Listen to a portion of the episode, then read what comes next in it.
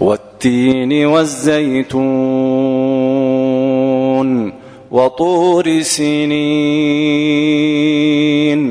وهذا البلد الأمين. لقد خلقنا الإنسان في أحسن تقويم.